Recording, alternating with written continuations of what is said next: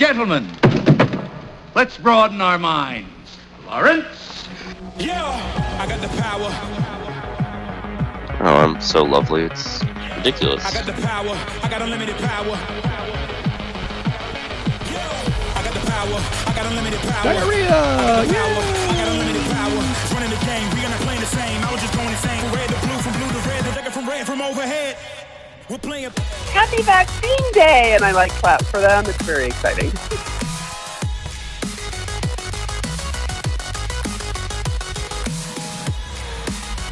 no, Ben's emotional about something.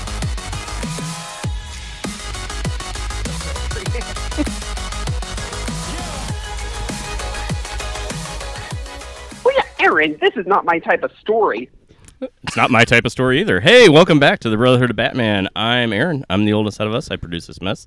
Thanks for tuning in to a all in person recording episode. And I'm Jake. I'm the middle brother. I'm the one that came up with the crazy list of comics that we are reading through. And I am Ben, your baby, your baby brother. God damn it. I am Ben, the baby brother, and your sunshine into Gotham. This is the Brotherhood of Batman, a podcast where three brothers get together to talk about DC comics, usually related to The Dark Knight. Today we have a very special guest with us. I was going to introduce her in relations to the three brothers, and I realized that a woman should not be defined by her relationships to men. so I would like to introduce a very talented writer and co podcaster of two podcasts, What's New Nancy Drew and the Stargirl After Show. Welcome, Sarah. Hi. Glad to be back. Oh, hey. Hey. How's Hi. it going? Good, good. I'm impressed that you came back after uh, all the mess of these recordings. Yes. Yeah, I think the last episode you were on, Aaron had a temper tantrum, temper tantrum after the recording equipment died like three times in a row. Trying to remember that. Which episode was that? That was Uh, a long was time ago. Also, when um, it was Batman Year Two.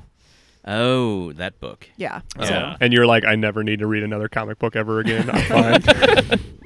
Yeah, that's pretty pretty accurate. So So today we will be discussing Green Lantern, Emerald Twilight, and Emerald Dawn. So Sarah, you want to tell us about the drink you brought? Yeah. So I made some cucumber lemonade. Um, so it's you know just lemonade, and then the the green cucumber is in there because as we learn in the second half of this book, um, the color yellow no longer is defeating the color green. So I thought, why not bring them together? Ooh, very that's nice. Tasty. That's, that's that's. I like it. Very good. Thanks for uh, I bringing that. should have stirred the vodka. I, I just did. Did you use your finger? I used my pen. Okay. Thank you for bringing that. It, it is delicious. All right. Well, before we get into these books, what's been going on in y'all's geeky little little lives? Stop talking about comic books or what do you think you're doing, nerd? Stop spending Get those words! Nerd! Nerd!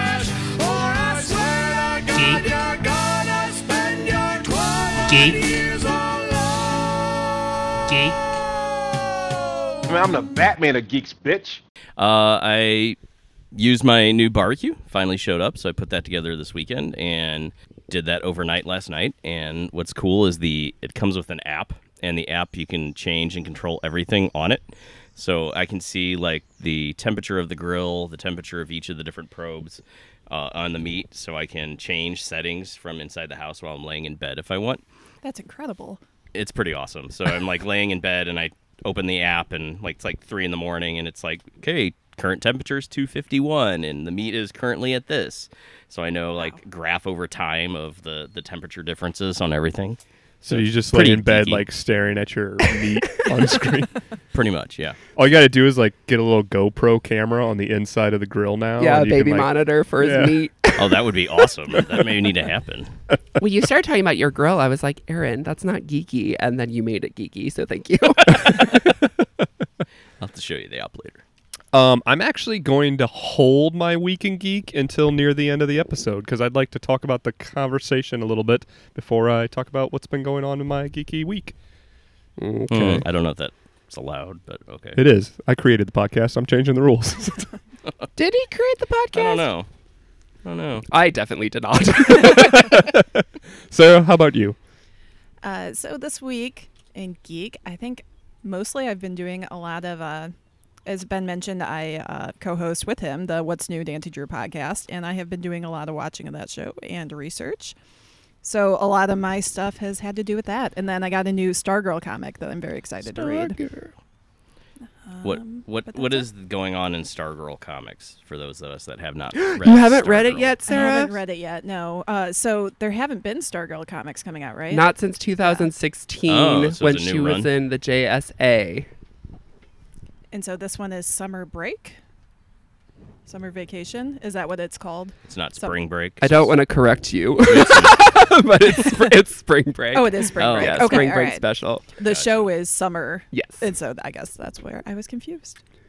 I did read it. It's very cute. I'm excited to hear your thoughts since you Okay. do a Stargirl podcast, and um, it's by uh, Todd Nauck and Geoff Johns, and it's a one shot. But I'm excited for Oh, you to okay. read it. Dot Interesting. dot dot. That's that's interesting. okay. I, I don't know what he's leading into. So that was going to be my uh, weekend geek until I heard news of more casting for the Green Lantern HBO show. I was like, oh, I Oh. should bring that up. So they cast Alan Scott, who was the original Green Lantern. Um, he's going to appear in the show as some form of character. And Alan Scott, a few years ago, they canonized as a homosexual. And so it's like, oh, okay, cool. So instead of just, you know, TV show, like, let's make someone gay, let's actually use the gay character. I'm like, okay, well, there's a little bit of controversy to who they cast. So they cast a straight actor, which is completely fine because, in my opinion, acting is acting.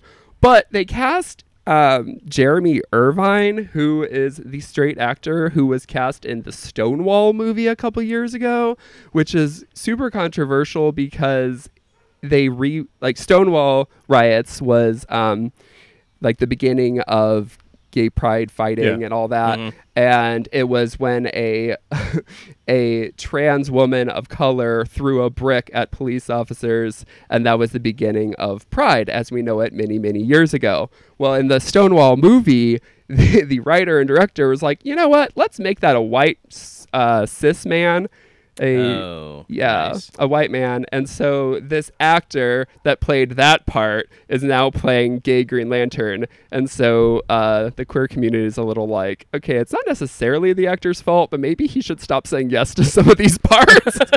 so it's just kind of ironic that he got cast in, which is fine that he's playing Green Lantern. It's just funny that they cast a straight man who was in a controversial gay movie.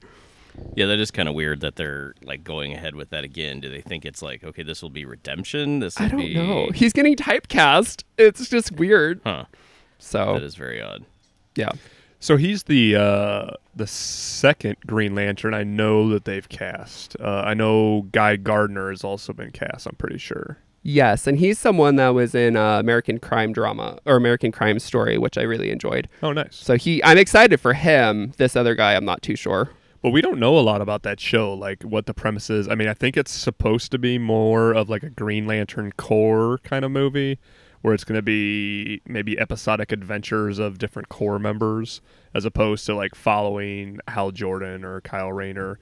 At least as of now, there's just not a lot of details, which is kind of cool because um, you'd think with DC going back to Green Lantern, a character they haven't touched since the Ryan Reynolds failure, that uh, they would make a big deal about this character coming out. Failure.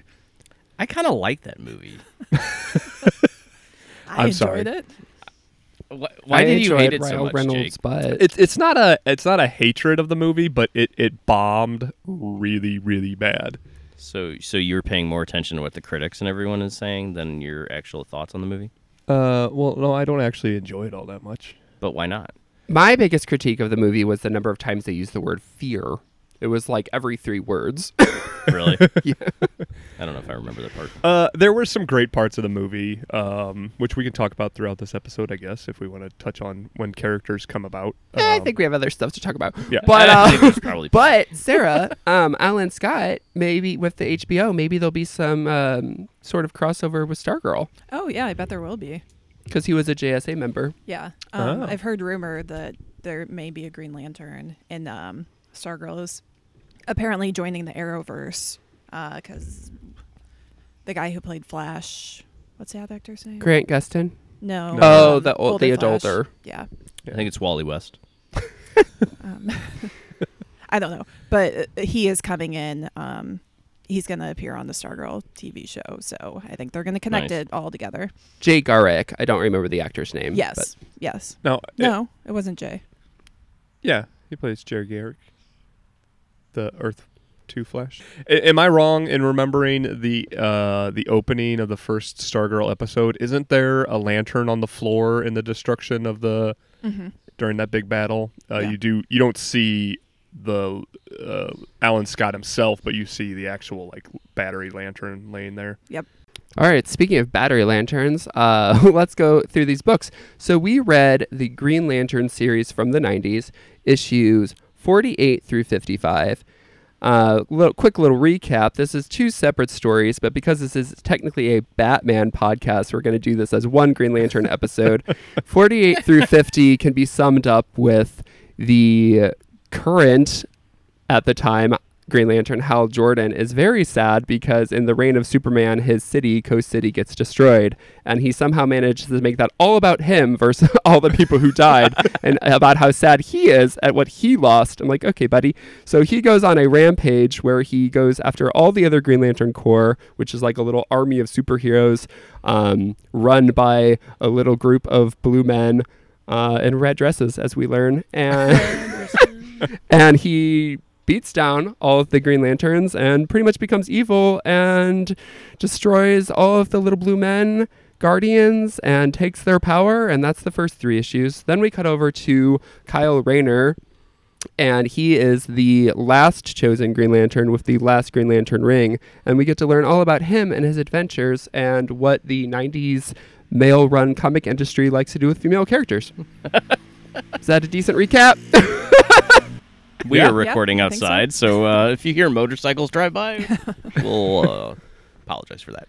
No, this is good. It's it's just a little odd. Like this is the first time since uh, our year two anniversary we've recorded in person, and so like making eye contact while I'm talking to you guys is very strange. Usually I'm just like reading the comics in the comic room. Like, oh, what am I going we to read next? The three of us did one with um, the New, our New York friends. Oh, that we were together for Yeah. that one. You're right. But right. we haven't done one where we haven't had a guest. that's true. True. Yeah.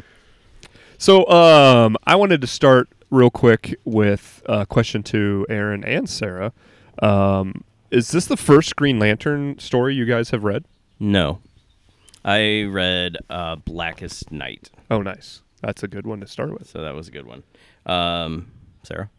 I think this is the first one. Did you, other than um, like the DC movie with Ryan Reynolds, d- have you had much background with Green Lantern? Like, did you feel like you knew Hal Jordan well enough going into this story um, and all that? I think I picked up on enough. Um, also, I've heard Ben talk about him before um, and Green Lantern in general. And then my dad was a huge Green Lantern fan. Like, that was the series that he collected. So Oh, cool. I've heard some of it. I, I'd wa- um, watch the movie, obviously. I've read a few books. Um, I've have some JLA books that I've read that I think he's appeared in, like some of the new 52s, I think.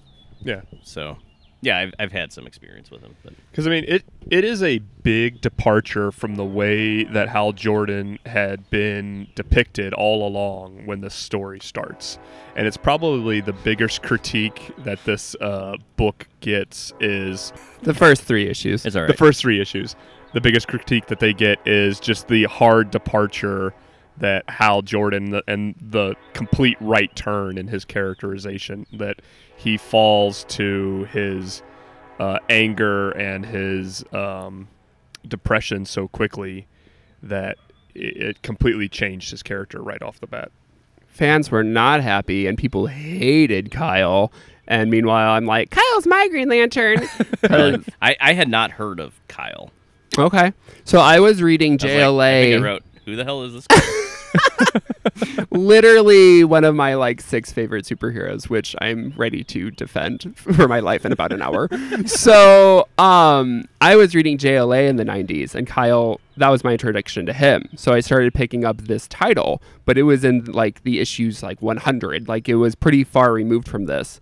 So i own these issues and i got these issues years after the fact hunting them down at conventions and whatnot So this was not my introduction to Kyle, but I own it because it's his introduction. Gotcha. Gotcha. That Let me just sense. throw that out there right away. That's fair. That's fair.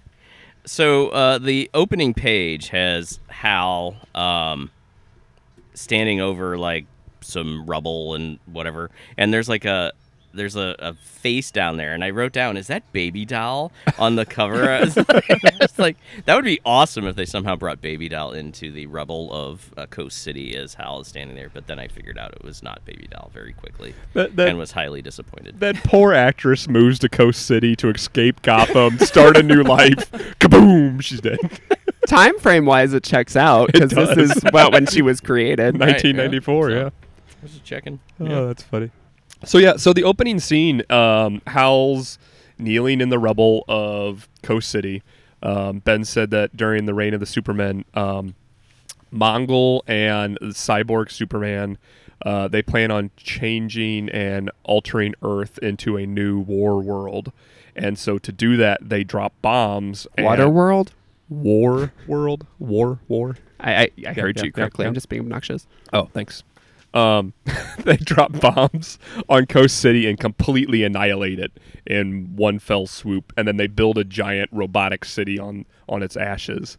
And so Hal shows up to help the the resurrected Superman, Steel, and Supergirl take down these two villains, and then he has like this weird in between issue because that happened in number 46 and then issue 47 he teams back up with green arrow and they Oh, really? like leave the destruction of coast city and go off to another city for like a one issue adventure and then he comes back to this and it's And then he's sad. and then he's immediately yeah Yeah, I own 46 because it's part of Reign of Superman, and I collected all of those. And then I own 48 through 180 or whenever the series ends. And so it's just kind of a funny, like, I do not have 47 because I do not need it.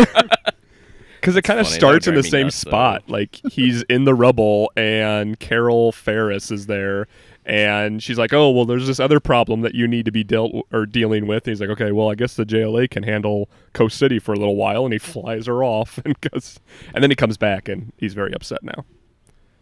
That's unfortunate. But the opening panel, uh, I love this full page splash with him down on his knees in the rubble, and then you turn and you have a double page spread with the entire destruction of Coast City. Um, I think it it jumps off with a pretty good bang. um, it was a good use of a double splash page, which I normally frown upon, but I thought it was a good use of it. So once he he starts uh, getting upset about all the destruction, he starts recreating or bringing back or creating using the the uh, the ring's power to recreate what the the city was like and what all the people were, and he's reimagining his parents showing up and. He obviously had some daddy issues that he needed to work through when his dad was alive. Um, I think with anger and wanting approval and um, you know he's he really wants to create that power so that he can bring back everything and restore it to what it was um, but just with a hint of green i guess yeah, I mean his power level is insane, right? Like, I mean, he just shoots his ring power up in the sky, creates a dome, and all of a sudden there he's got every minute detail of the city and every person and they're walking around and you know, they're all phantoms of his own willpower, but like the the scale of his of a Green Lantern's power compared to Flash or other JLA members is pretty insane. It's you put- whatever they can imagine. yeah. Well, until it runs out and has to recharge which is funny Yeah. But that's what kind of surprised me because this is the first one, and I'm like, how can you beat Green Lantern? And then I was like, well, how did the Ryan Reynolds movie flop so bad if he has all this like infinite power? Um, yeah, I was very surprised by that. And then I also got definite WandaVision feels uh, from like, yeah, the the city there that someone is in control of all of them. But, Yeah, I didn't draw that connection, but yeah, the the big dome city with everything go. I mean, yeah, that's exactly what happened in WandaVision. You're right. oh yeah that's totally i didn't sit yeah Except instead of controlling people, he literally like made them up. Right. mhm. But she did a bit of that too, I guess. And so he realizes that his solo ring doesn't have enough power to keep this phantom coast city running. And so his solution is he's going to go and absorb the entire Oa battery. Well, he's summoned by a guardian for breaking Oh, the that's right. rules. Yes. He's he's being selfish with his power usage. And so he's like, "All right, I'll come, but when I come, I'm going to take all your power." Basically. yeah. I felt as that was going on that he was gonna like grow additional fingers on his hands so that he could have more rings because he kept Toe filling rings? them He's up. got toe rings. um, but I did. I, I enjoyed the um, the level of his aggression as he's going towards Oa. Like it's it's not good to see a hero fall from grace like that. But I thought it was done well, where he's flying through space and the Guardians are like, okay, well. The Green Lantern Corps, all of you that are ridiculously subservient to our to our ruling, go stop Hal Jordan, and he's just tearing through them, right? Like he just, you know, one page a piece, just completely decimates them. the rest of the Yeah. Corps. Um, you have some of his best friends, people that he's, you know, uh, fought to to keep alive and, and gone on many adventures for the last 30 years with, and that he's does not hesitate to go into combat with. No, these are fully developed characters that have been around Right. for years. These three issues wipe out an entire like comic book. Like goodbye supporting cast, goodbye everyone this series has ever been about, which makes it even more interesting when we get into the next group of people in this comic and how there's really only two characters, but I'll, I'll wait. So the the Oa uh, or is it Oa or O? I always say OA, but that's I've 'cause I'm always heard reading it. Oh, anyway, O. Dear listeners, you tell us how do you pronounce uh, the home of the Guardians of the Universe? Anyway, the little blue men in their little red dresses. Uh, do they have they have power? So Yes. they're just lazy and they're Yes. just like, oh, he's just destroying everybody. It'll be fine. He'll stop. Someone Yes. will stop him. We're just lazy little fuckers, and they'll get stopped, and it's good. And then he doesn't, and they're like, oh, this guy will do it, and that doesn't work. And so, okay, well, let's free the biggest villain that we have. and he'll take care of it and it won't cause any repercussions for us and that'll be fine and i just i'm trying to remember i can't remember the movie but there's been tons of movies where like oh well yeah demolition man let's free the biggest villain from that time I was like, Aaron, are you, know, is this know, a. Demolition Man buildup, or are you just not thinking? I'm, i was not thinking so let's free that and then that will never have any repercussions for any of us so it's just like i don't know these guys are just idiots Yeah, yeah. Um, they are very passive. that's why they created the Green Lantern Corps to do their bidding because they were not going to um, interfere in what was going on. Unlike Ben, the Guardians don't want to interfere or interject anything that's going on. and uh, so they unleash Sinestro out of his uh, his imprisonment inside the the Oa battery. And I I didn't know why he was there, and so I did a little bit of research to look back.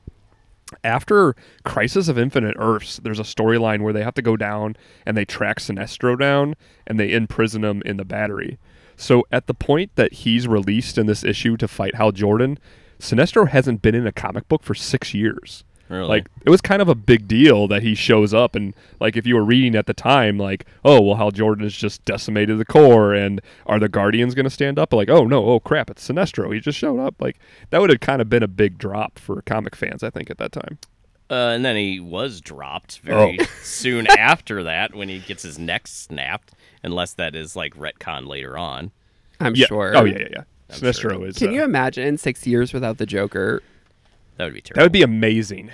I, I actually kind of would like that a lot. Like, remove him and then don't just bring him back to kill him, but remove him and then have him come back in this big monumental way. I think if you take a break from something and that that yearning you'd have from missing it for a while would make you kind of really enjoy its re-entrance. They tried to do that in the new 52 with the Joker. He was gone for like a year of publication, but I think I mean the difference between a year and 6 years would be Ben, I don't. How, what do you years. Feel, what do you feel about that? Like, do you feel that taking a break from continuity for a season and then doing something different and then coming back to continuity was worth it? Is that what Jake's saying? I feel like I agree with what you're getting at, Aaron, but I don't feel like the comparison's the same. so, Sarah, how did you feel about season six? I don't want to get involved in this. That's safe. You're a smart lady. Anyway, So what I was reading about it was Green Lantern was not selling well, and so they decided they're just going to revamp it, and that's why they decided to make sense. Hal Jordan go crazy and everything. Um, so uh, and then what I saw was they did a poll, and it was like fifty-one percent preferred Kyle Rayner over Hal Jordan, that's but the sales went up. So Hmm. I guess they continued. I guess with when you do something controversial, the sales will go up. So what what happens to Hal later? Do we is that something we'll talk about down the road? Yes. Yes. Okay. Yeah, you'll find out why we're reading this for a Batman podcast. I figured there was some random reason. yeah. Yeah. JLA related, probably. Um, yeah, so he, he battles Sinestro. He defeats Sinestro with a quick snap. And um, then he goes and he enters the the battery. And the Guardians, in their last ditch effort, they send all of their power into one Guardian, um, Ganthet. Ganthet. And uh, he's empowered with the, the last remaining bits of the Guardian's energy. The battery's destroyed, the Corps's destroyed, and Hal Jordan emerges in new armor. Um, Just Action amazing how figures. that's created. Yeah. uh, no ring. He's no longer um, tied to needing a, a power ring anymore. In fact, he steps on his um, previous ring as he shoots off into space. And Ganthet, uh, using the the Guardian's last bit of energy, reconstructs that power ring and flies off to Earth to uh, do something random. Pretty much. You'll work. Yeah. You'll do. so they he's like, "Oh, I need to do better. Like we we messed up. We were lazy. We need to do something good with this one." And then he literally just takes the first person he finds. I was like, "You are s- I really wish he'd given it to the hobo. I know you do. I know you do, Aaron." So, uh, seemingly random person in the alleyway at the end of issue 50, but they're not random. No, they totally are. But we saw them at the very end of issue 48 when Hal is flying off to Oa. We get one page with no explanation, no names. It's a uh, hunky, cute little Kyle Rayner sitting there with a woman whose uh, bikini top defies gravity and all aspects of physics because neither strap is on her shoulder. And uh, yeah, we just see them watching the stars, and they're like, "Oh, that falling star is going backwards." No mention of them in 49, and then you see him in an alleyway leaving a club, and uh, receiving a ring next to a hobo. So that's that's Kyle Rayner's official first appearance. That's why I own issue 48 Okay. All right. And he is sunbathing with at nighttime. Alex at night. Yep, Okay. yep. It's moonbathing. And even though they're in LA, it's still cold at night that you probably aren't sitting around in your swimwear, right? No, no, I don't know. it's gratuitous. All right. I don't know what the LA temperatures at night are. If they're, if they're anything like the San Diego temperatures, it would be 60 degrees. It's just it's an interesting like okay, they're going to introduce a new character. They need to put him in an issue prior to him getting the the ring. That's fine. I can understand that. But like, all right, wh- what's he doing? What's uh shirtless? That's good. That's oh, always he's nice. shirtless in half of these issues. yeah. Yeah. Uh, let's put him on a beach. Oh, but he needs to see it, and he thinks it's a wishing star, so it's just nighttime. It's fine. I mean, I did already say he's one of my favorite superheroes. That's true. Sarah, did you uh did you make the connection that that was Kyle when you were reading that, or you're like, what the fuck is this page? Uh, I did not make the connection. I, I figured it probably was, but I just was kind of like, well, I figured it was probably whoever was going to be important later on. I didn't know who the name was because Yeah. they didn't mention it, but All right, so that takes us into the beginning of New Dawn. I'm gonna take a quick pause here. We're gonna refresh our drinks, and we'll be back to talk about the next uh, chapter of the story. Issue 51 starts off with Kyle fighting, and he's wearing Hal's outfit, and he's not doing well because he doesn't know what he's doing.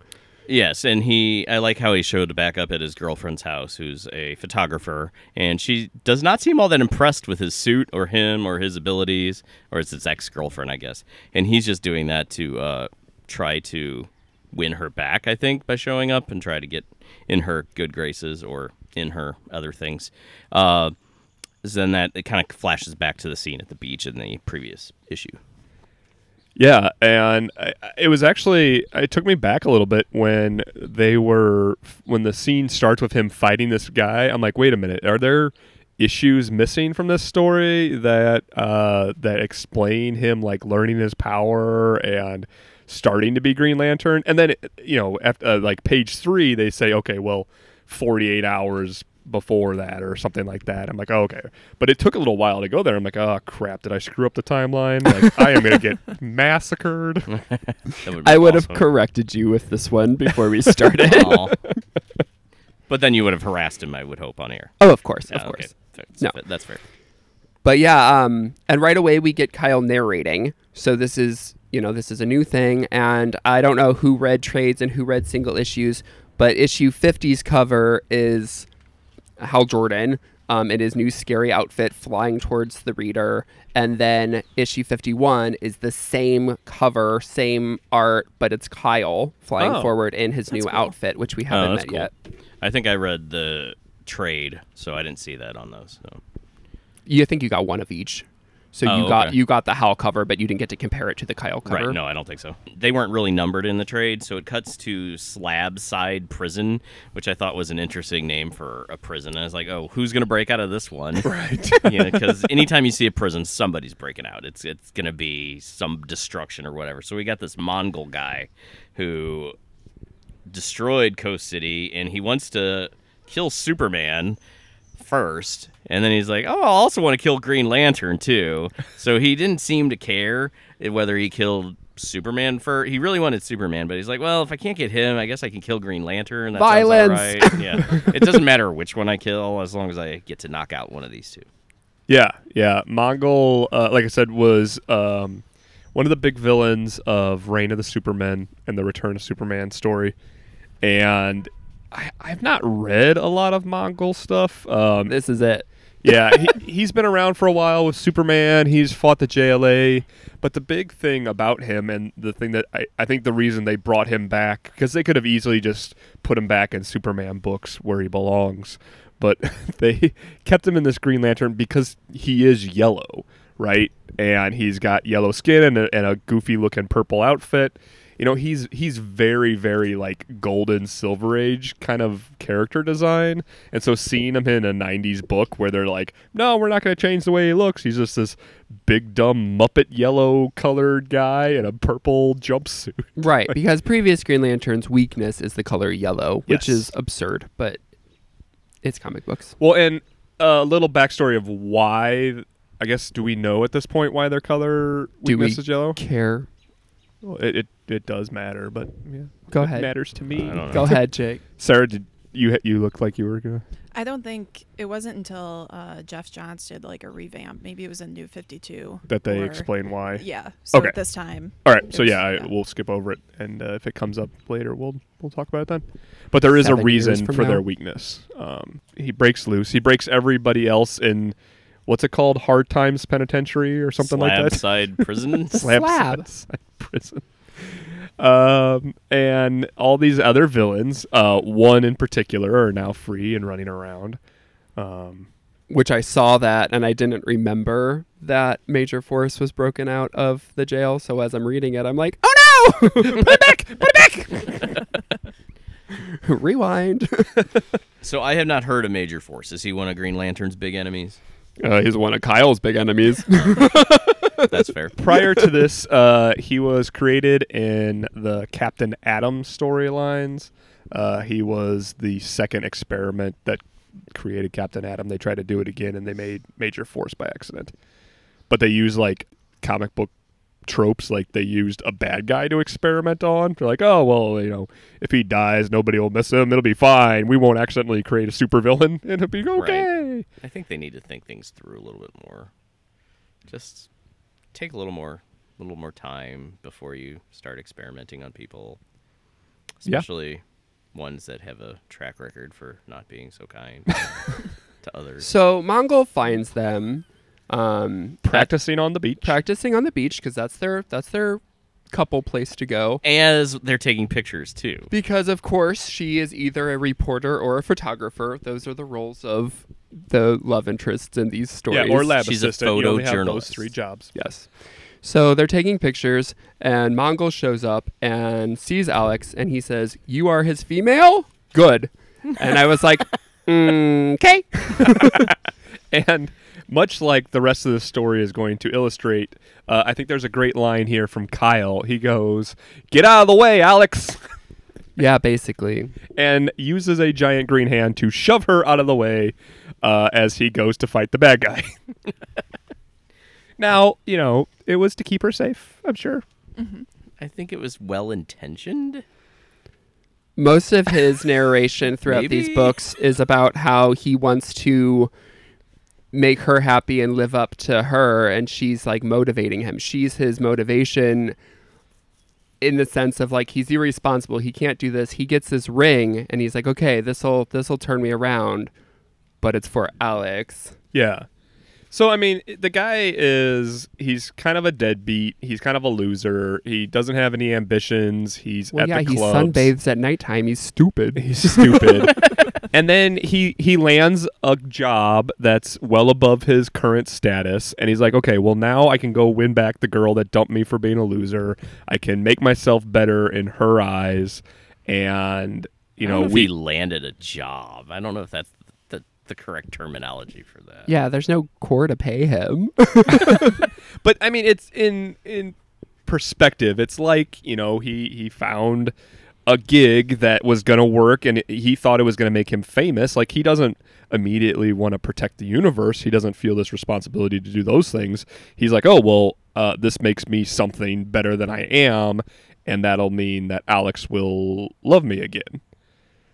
And he just goes to show off, right? He's not Mhm.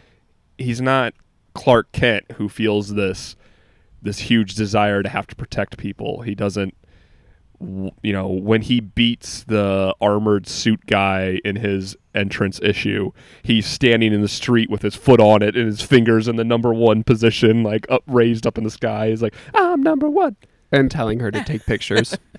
Yeah, I mean, he's not in it for the good of the mini. He's in it for the good of Kyle right now. Well, and that makes sense, I think, in terms of him being handed this power out of the middle of nowhere in the alleyway and him being who knows what his status was before this. Some guy that has a girlfriend and he likes to moonlight or whatever he does on the beach. Oh, he's he's always at the dance clubs, right? They mentioned Right. I mean, dance he- clubs like you know, four times. he he seems to be the the egocentric, self-absorbed at that point, and so he's handed something that gives him a ton of power. He's gonna use it for his personal gain until he can figure out or learn otherwise. Yeah, and the the change in attitude is, kind of similar to Hal Jordan when he was given the ring. He was, uh, you know, couldn't hold down his job as a test pilot. He caused an accident with his friends in the car because he'd been drinking and driving. Like he wasn't on a great path himself, and then the ring and the training that the Corps gave him set him to be a hero. And Kyle's not going to have that same uh, group of backup characters that Hal did. He's going to be on his own until Superman shows up. These issues, the only supporting cast is Alex. Kyle's For a book while. right now for four issues is him and Alex. And Superman, he shows up. Sure, as like a guest spot, but Yeah. Right. Because you got to make sure Green Lantern issue three sells well enough so you drop Superman in it. That's true. Give somebody for Mongul to beat up or to attempt. I to did up. like that Superman was the first um, JLA person that he gets to meet. It's very clearly like, oh, this is his first like other superhero moment. Yeah, Mm-hmm. and prior to that, and like he's like, oh, well, someday they're gonna mention my name in the same breath as Superman and Wonder Woman. You know, like he was, he has the world idolizes Superman, obviously, and he joined in that being a young. Um, Was it Wonder Woman that was mentioned? I'll look it up. Because if it was, wow, Ron Marz, look at you acknowledging that women can be superheroes. Well, I, I, I want to talk about Ron Marz, but I'm just waiting. I don't know who Ron Marz is. Um, I have a paragraph written out about his. Yeah, the writer. Yeah. Oh, okay. My comment is the same snark whether or not it happened. All right. So we're tiptoeing around the big issue here. Let's get into it. so the hobo found a shard of green material in the alleyway. Right. and he is brought into an ominous dark office with some bad guys. Who they are doesn't matter. What they want doesn't matter. They want to know what this chunk of green is. And I'm like, oh, it's probably going to form a lantern, or oh, it's going to be something where he can recharge his battery because he, as he and Alex are practicing, he's like, wow, this bat ring never runs out. Well, if you know anything about Green Lantern, the ring has to run out or he has unlimited power. Right. So the hobo Aaron, I'm sorry to say, gets murdered. Yeah, I saw that. That's and pretty par for the course with hobos in some of Yes. these stories. and the villain Major Force, who we saw escape from, or we saw be broken out of the prison, is there and is asked to track down this new Green Lantern so they can find out what this hunk of green is.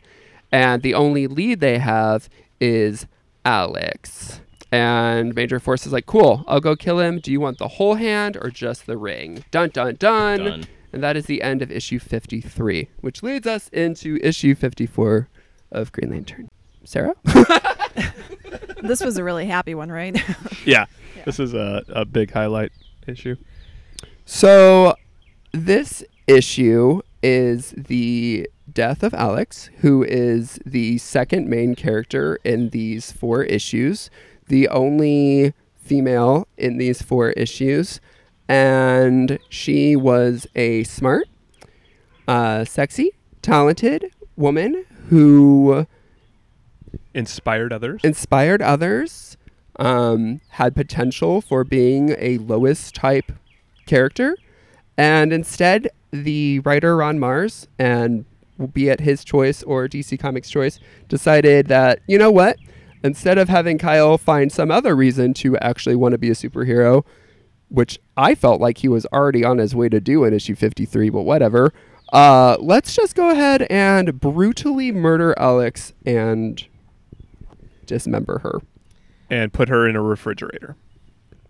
I kind of like that scene. Um, I feel like Ben's gonna yell at me. No, no, talk about it. I want I want to hear your I want to hear Well, I mean, they thoughts. did the, the whole point of that is they don't want him tied to anything as he moves forward as Green Lantern. They don't want him to have a connection or a tie to a human or a person so that he can go off. As we know with like Batman, he's not ever tied to one person because he can't focus his energy on doing his job and his his mission. So I think they're trying to do a contrast to Hal Jordan. Hal lost everything, lost his family, lost his city, and he chose the wrong path. Now you got Kyle. We're going to take this from him. What path is he going to choose? So they're sending him on the path of is he going to be righteous? Is he going to go down the right path? Now, obviously, it was brutal, and you know you're killing off a character, but oh, you're talking about the writers or the creators of the comics or sending them off on this path? Uh, maybe Okay, not the not Major Force coming. Like not th- major that was force. No, Okay, yeah, alright. no, not major force's mission. No, I think it's if we have Hal going the the dark side, we have Kyle making the conscious choice of what what is he going to do? Is he going to follow Hal's path, or is he going to take the loss and use it to drive him in a way to better society and fulfill what the Green Lantern is supposed to be? No, that's interesting. And a lot of su- most superheroes have some sort of loss, Yeah, be it a parent Yeah. or a world.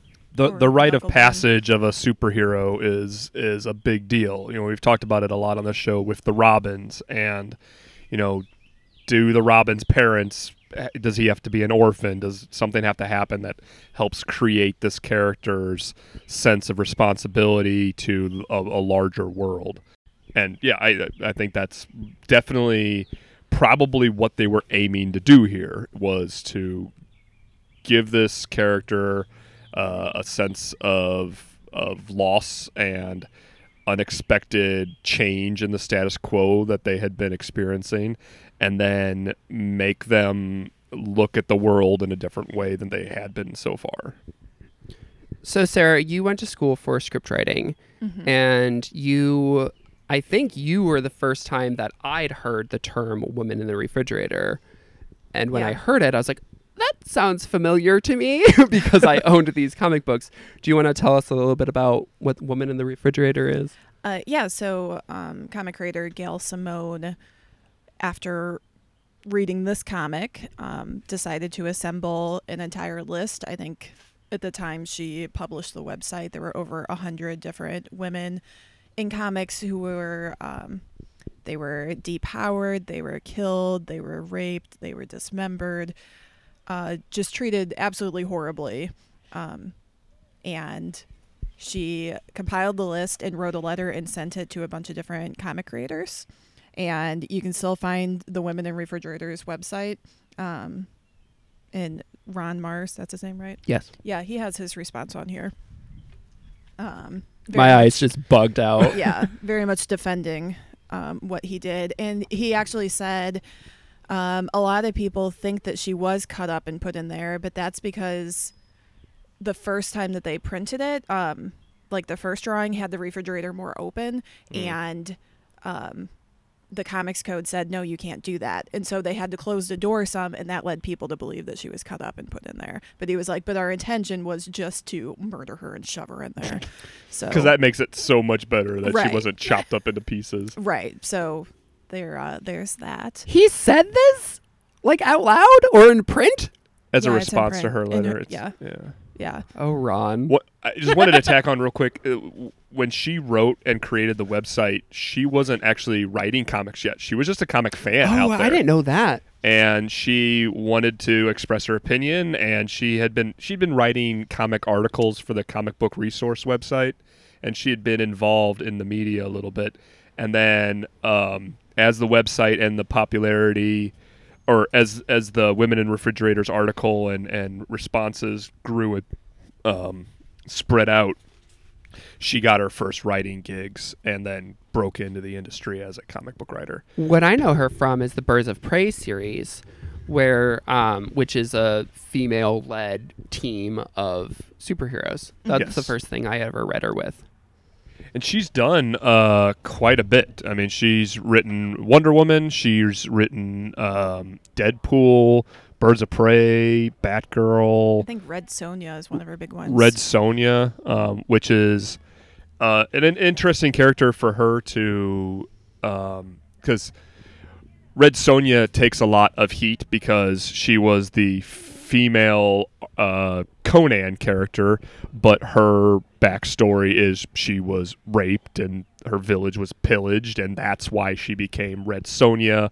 She runs around in a metal bikini and all that, and she was not an icon for any kind of feminist movement at all. She was cheesecake for a long time for the swords and sorcery comics and uh, Gail Simone, who had headed this movement of women in the refrigerator, um, then taking over that character and writing her from her perspective was a big move. And um, I actually look forward to reading those. I, I, I have some of them, but I have not read them.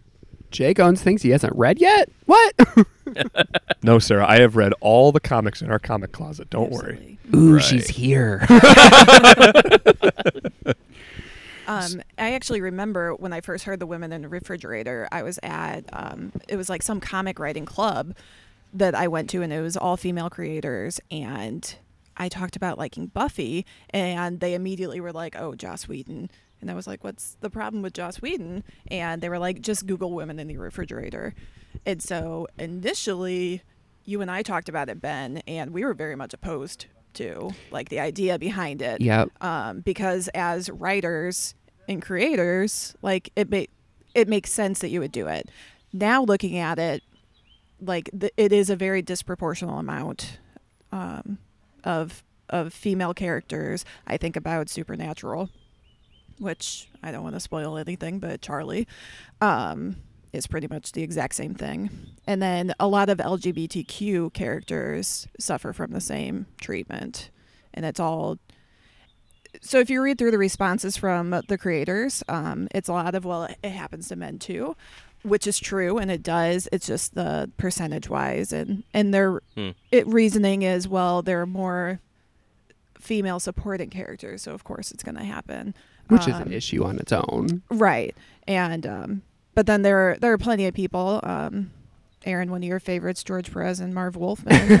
Oh, yeah. they they were in there and I'm sure. um, and you know, apologized for for killing off female characters.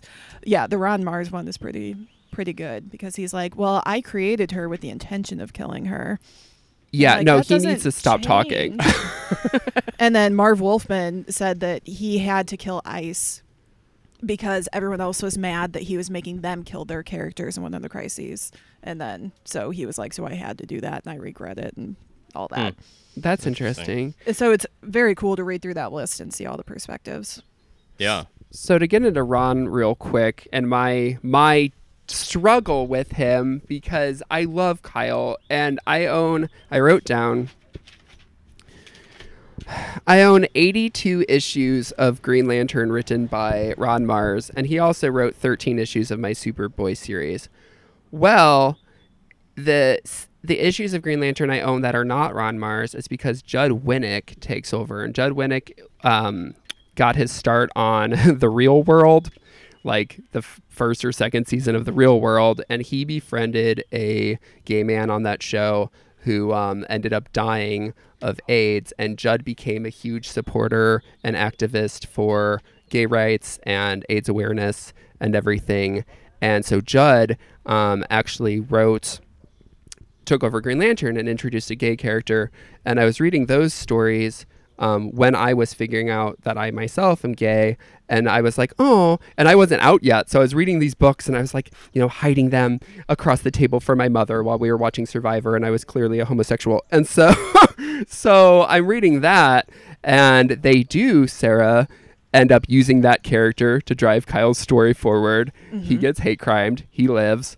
But then Judd um, built, I talked about this a while ago on this podcast a little bit about they Judd was building up this um, gay young blonde guy to become the next Green Lantern to the point where Kyle sent him his ring. So there's an issue that ends with this guy holding like having the ring on his hand and the green emanating from it. And I was like, oh my God, this is like my first gay superhero like representation. And he was blonde. I was like, wow, there's never blonde superheroes.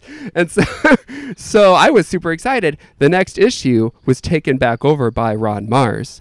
Oh no. We never saw uh, Terry again. Was his name? We never saw Terry again. And Roz wrote it.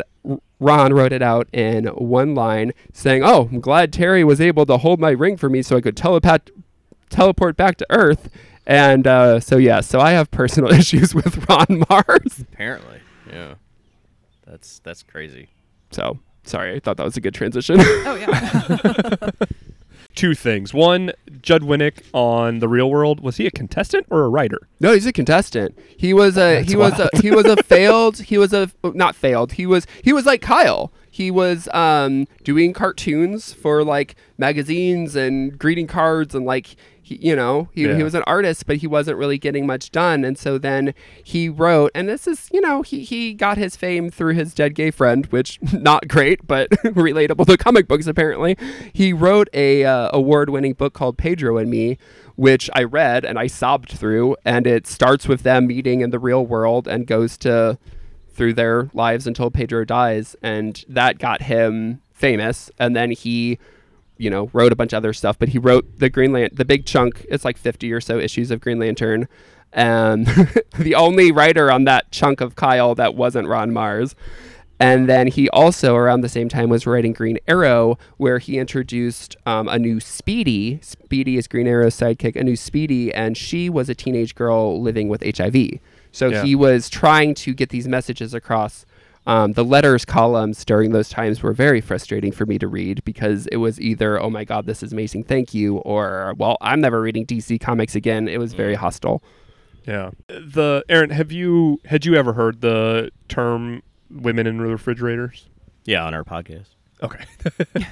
uh, it, Fair. It's, it's going to end up being like to to bring it back to Batman. It is something that continues to happen.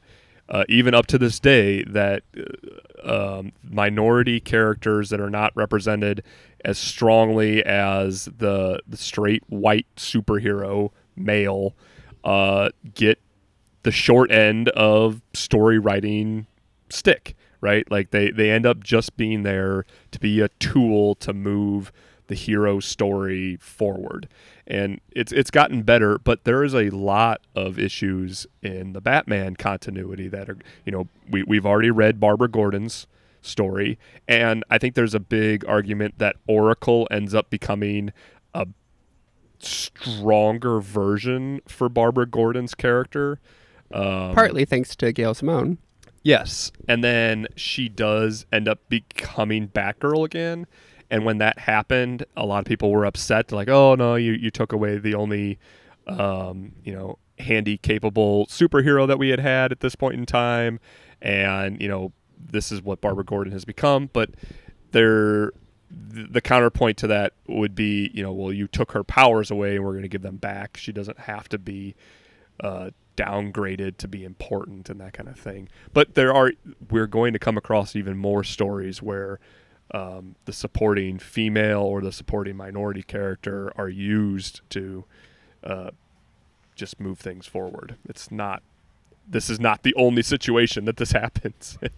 and I think I struggle with it because from a writing point of view, I mean, I, I saw it as women in the refrigerator when I read this because it's the first time I've read it. But Aaron, what you're saying about comparing Kyle to Hal, like, and it's what Batman has done, where it's like, you know, one bad day can that turn someone evil, Mhm. and that's they're proving that they can. I mean, this is the same thing as Spider-Man's origin.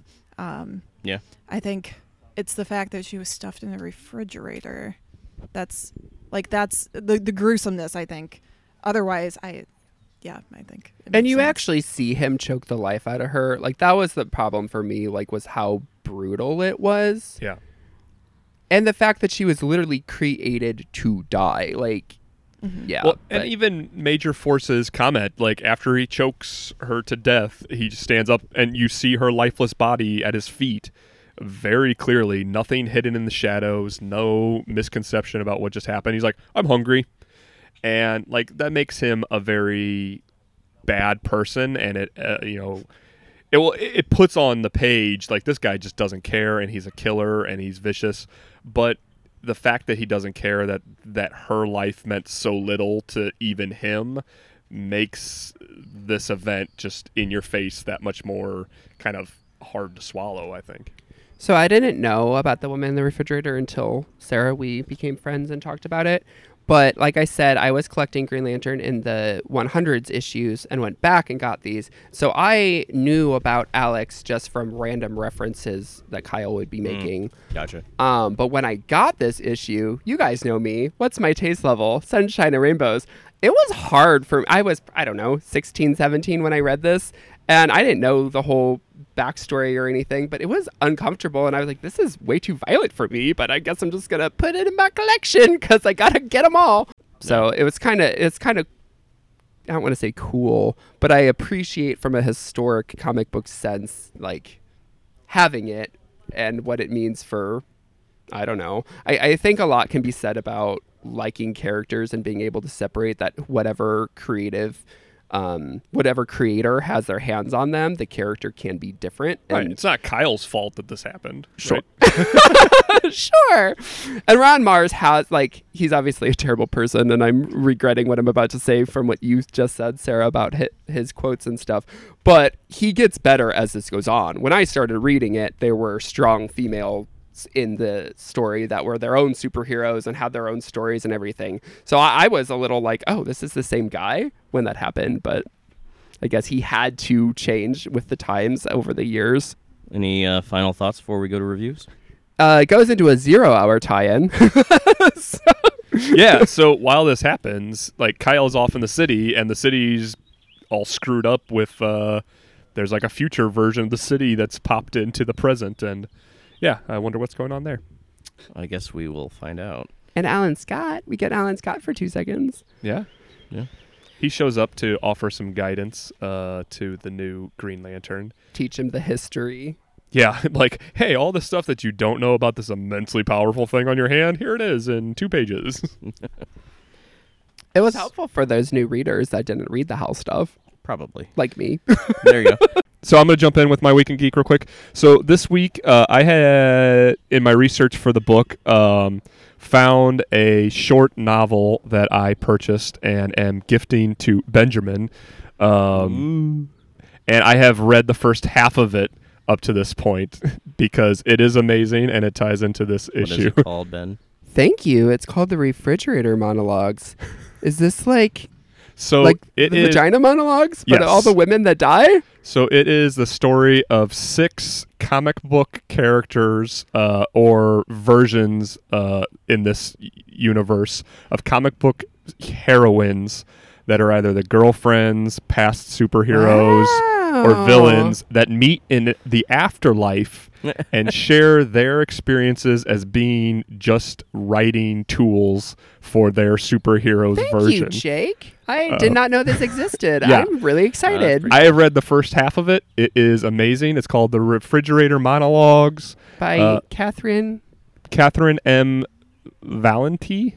Valenti? We can't read. It's okay. Yeah. Uh, V A L E N. I cannot recommend it enough. It is hilarious. It's vulgar. It's in your face. Um, it says ferociously angry is the Yes. the caption on the front. So these six women who meet in uh, in the afterlife, they have a coffee house club where they get together, and the woman who runs the club is a stand-in for Gwen Stacy. in a refrigerator. so, um, you know, Gwen Stacy being that one character who was killed off to move Peter Parker's storyline along and was the the character you were never allowed to bring back, right? She had to stay dead and that was her big thing and uh, well, thank you, Jake. I'm really excited to read that. Awesome. All right. Uh, let's go through uh, reviews and final thoughts, Aaron. But let me ask you something. What do you think of this? Say it's alright. That was terrible. Horrendous. I'm offended. I'm appalled. That was Awesome. yes. Yes. Uh, like I said in the first episode, I'm going to hold off on my total recommendations on Oh, reading yeah. anything until after I see where Jake is going with this nonsense. Uh, but if you- Nonsense. This is no different than reading the first Flash to Yeah, like learn about. yeah, no, I, I, I, I thought it was good. I enjoyed reading something different that we hadn't read before. Uh, I guess if you like Green Lantern and you wanted to read more about Hal and his downward spiral, I guess that would be good if you want to read origins and introductions of new people and shortly thereafter their demise. Uh, this would be a good place to start. I enjoyed it. Um, I have not read it cover to cover before or the two stories together. I've been diving into a lot of Green Lantern lately, uh, but kind of picking and choosing the the major storylines for him uh, because I read everything Batman and don't have time to read anything else. So um, I think if you are interested in the Green Lantern character, these are very key issues. Um, even if you you know you just want to read Hal Jordan or you just want to read Kyle Rayner, um, both pretty important to their two characters. Awesome. Uh, I'm going to agree. I think it was. I enjoyed reading it. Um, I didn't enjoy everything that happened in it, but um, rarely do you enjoy everything that happens in all Right. the books. Um, so yeah, I think it, I. I never knew who Kyle Rayner was. I think now that I've read it, I'm like, oh, I have heard that name before. Um, but it was it was a good introduction, and I think I have the HeroClix of Mongul, and so I was like, oh, that's who that is. Nice. I have a hard time with this. I this story honestly over the years made me rethink my love for Kyle and rethink everything I've read of Ron Marz. I, I do think it's a tight story. I think it's a really condensed, like good. I enjoyed it more than a bunch of the crap we've been reading recently for the podcast. I definitely think if you're interested in the history, especially if any of the woman in the refrigerator topic interests you and you want to learn more, I think this is definitely something worth reading. Um, it is uncomfortable. Issue 54 is not one that I ever reread. I did enjoy the first three issues a lot. This is actually I've owned them forever, but this is the first time I reread the or I've actually ever read the Hal Jordan parts. I would just flip through to the two Kyle pages and be like, okay, moving along with my journey. just because I know what happens to Hal Jordan, and so I didn't need to read him killing all these people. But um, yeah, I think you you guys summed it up. Just me personally, I I, I don't think I can recommend it. All right.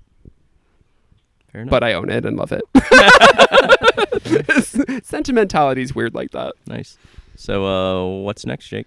Well, um, if you guys are reading along with us, uh, obviously this is a Batman podcast, so we are most likely probably going to go back to Batman stories, uh, but just not yet. So I think most likely we'll probably figure out why the hell we just read eight issues of Green Lantern. Uh, By not reading just eight yet. more issues of Green Lantern? No, we're reading three issues of The Flash. I'm sorry, Jake, but I, I have to. I'm so excited. We this are. This is the only time we've done two episodes in a row that have included some of my favorite characters. We are reading issue 92 through 94 of The Flash from the 90s. Yep. Okay. Uh, and we'll discuss why we're reading those next week. So I'm so excited. I'll make a drink for it. nice. Um. So, f- Aaron, what did we learn? he almost. I almost did I it. I know. almost did it. It's that time again. To do another one of our cute little skits? No, it's time to learn the day's lesson. And to find out what it is, we turn to the Wheel of Batman. Wheel of Batman. Turn, turn, turn. Tell us the lesson that we should learn. Well, there was a couple, and I didn't want to go super heavy since the last like half hour of this was a little deep. So I'm just gonna say we could have avoided all that refrigerator conversation if he had just given it to the hobo. Fair. Touche. Well, for the Brotherhood of Batman, thank you, Sarah, for joining us for another episode. Um, it was a pleasure having you as always. Thank you for having me. I'm Aaron. I'm the oldest out of us. I'll clean this up. Thanks for tuning in. And it was really weird recording in person, by the way. Um, Jake, I'm the little brother. I didn't like looking at you either. I am Ben, your sunshine into Gotham, and proudly the co podcaster of What's New Nancy Drew. Hey, Sarah, do we have something we want to talk to the brothers about real quick before we leave? We do. What? We have a little bit of a challenge for you guys. We would like to do a future episode crossover with What's New Nancy Drew where we discuss who is the best detective, Nancy or Bruce. Interesting. Oh, game on. game Interesting. on. Well, I uh, will be leaving my brothers for that episode as I sit across from them on this table. Awesome. enough. So stay tuned for a future episode down the line. Sarah and I have some sleuthing to do. All right. We're going to tear them apart, Aaron. Are we? Thanks for listening. Bye. Hopes of bitters cleanse the city's ways. I